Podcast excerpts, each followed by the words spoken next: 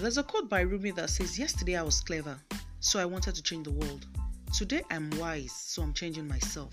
Deep, huh? I thought so too.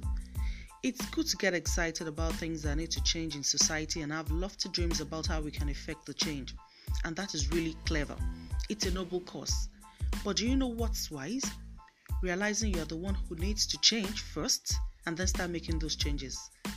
Leading others is clever, but leading yourself is wise. So, are you clever or wise?